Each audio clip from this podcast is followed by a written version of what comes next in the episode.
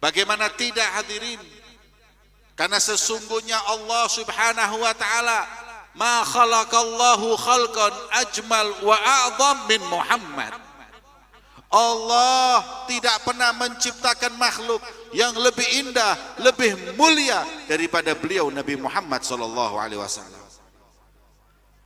Maka jangan lagi orang yang beriman kepada Allah, orang kafir pun ketika mentelaah riwayatnya Nabi mengatakan 100 orang terhebat di dunia nomor satu adalah Nabi Muhammad.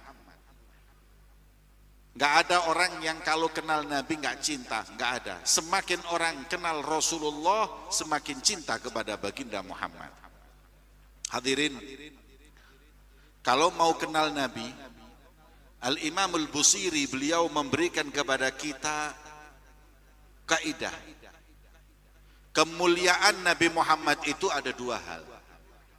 Kata beliau, wansub ila dhatihi ma syi'ta min syarafin, wansub ila qadrihi ma syi'ta min izami. Kalau bicara kemuliaan Nabi nggak lepas dari dua. Qadruh wa dhatuh. Pertama kedudukannya di sisi Allah dan yang kedua adalah zat Nabi Muhammad. Kepribadian Rasulullah. Kita bicara yang pertama. Qadrun Nabi. Kemuliaan Rasulullah sallallahu alaihi wasallam. Hadirin, kita bicara tentang kemuliaan Nabi, kedudukan beliau di sisi Allah. Maka ketahuilah tidak ada nabi yang diutus semenjak Nabi Adam sampai Nabi Isa kecuali mereka adalah niabah, pengganti daripada rasul yang hakikat beliau baginda Muhammad sallallahu alaihi wasallam. Masya Allah. Nabi kita ini nabi yang paling hebat, paling mulia, sampai-sampai kita umatnya pun menjadi paling mulia berkat beliau Nabi Muhammad sallallahu alaihi wasallam. Nabi punya kedudukan yang tinggi dan tidak ada yang pernah bisa tahu kedudukan Rasulullah kecuali yang menciptakan Nabi Muhammad Allah Subhanahu wa taala.